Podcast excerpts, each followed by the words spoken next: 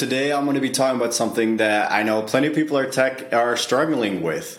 And that is how to establish boundaries with colleagues or clients who constantly demand your time. As a young professional tech, the skill to set boundaries at work is essential to maintaining a healthy work life balance. Here's how to say no to colleagues and managers without compromising the work you get done or how you're perceived. First off, look at everything that is expected of you and how they impact the product and yourself and the team. Prioritize according to which ones are most important. Then, whenever your manager asks you to do something, you'll be able to tell them, I would really like to get this done, but I have other things that require my attention and with a much greater impact.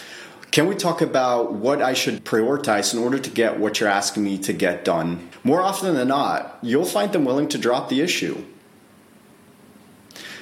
Working from home makes maintaining a healthy work life balance pretty challenging. Creating a routine that shifts your mindset from work to home mode can help you transition between the modes of being at work and just relaxing at home. Having a startup routine really can help with that commute from the bedroom to the office, which can feel pretty daunting. To help you feel energized and ready to start work, create the startup routine. And it may be as simple as doing some yoga, drinking a cup of coffee, or taking a cold shower. The idea is to tell your brain that it's time to start the day. Similarly, have a shutdown routine, which is just a sequence of actions that signals the end of the day to your subconscious mind. This can help prevent burnout and set firmer boundaries. Remember that the actions you take matter less than doing them consistently every day and in the same order. This will wire your brain to switch modes appropriately. There is one universal thing that can be said about the modern workplace, and especially the tech industry. If you don't control your schedule, it will control you. We've all been there. Now, how do you balance your workload while still making time for whatever is essential? As someone in tech, you know that staying on top of meetings, emails, team chats, and various other communication channels can feel pretty overwhelming. But there's a simple strategy to help you stay focused amid all these distractions, and that's where time blocking comes in. By scheduling, de- scheduling dedicated blocks of time for specific tasks, you can increase your efficiency, reduce distractions, and achieve a better work life balance. To get started, just divide your day into chunks of time. You can do this by the hour, two hours, or whatever interval is convenient for you.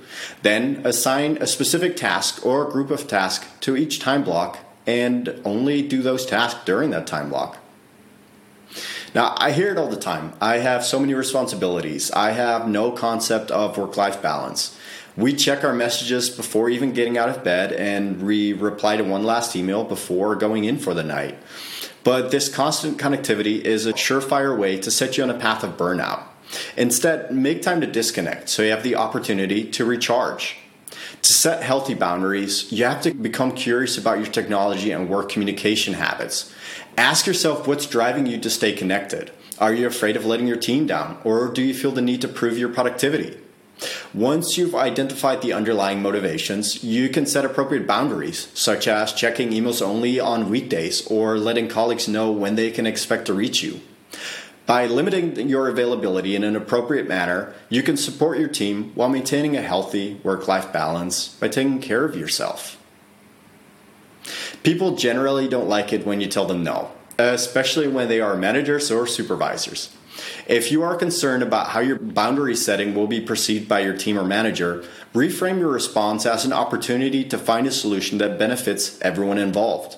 For instance, if your manager asks you to work on a project over the weekend, explain that you have conflicting plans, suggest a time to review the project Monday morning. This approach shows that you are still committed to delivering good work while respecting your personal time. This example may sound a little bit contrived, but more often than not, you will find that any conflict can be turned into a win win situation so long as you understand the other party's underlying motivation and are able to communicate clearly. You just have to get creative.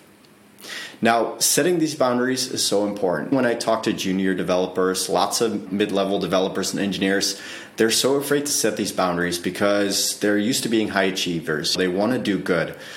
But the truth is, if you don't set these boundaries, you are going to reduce your productivity and people might even walk all over you.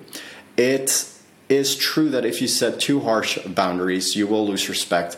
But these types of boundaries aren't really that harsh, and they are so important to getting the work done that you need to get done while also taking care of yourself. Remember to always take care of yourself first, and your career will follow wherever your health is going.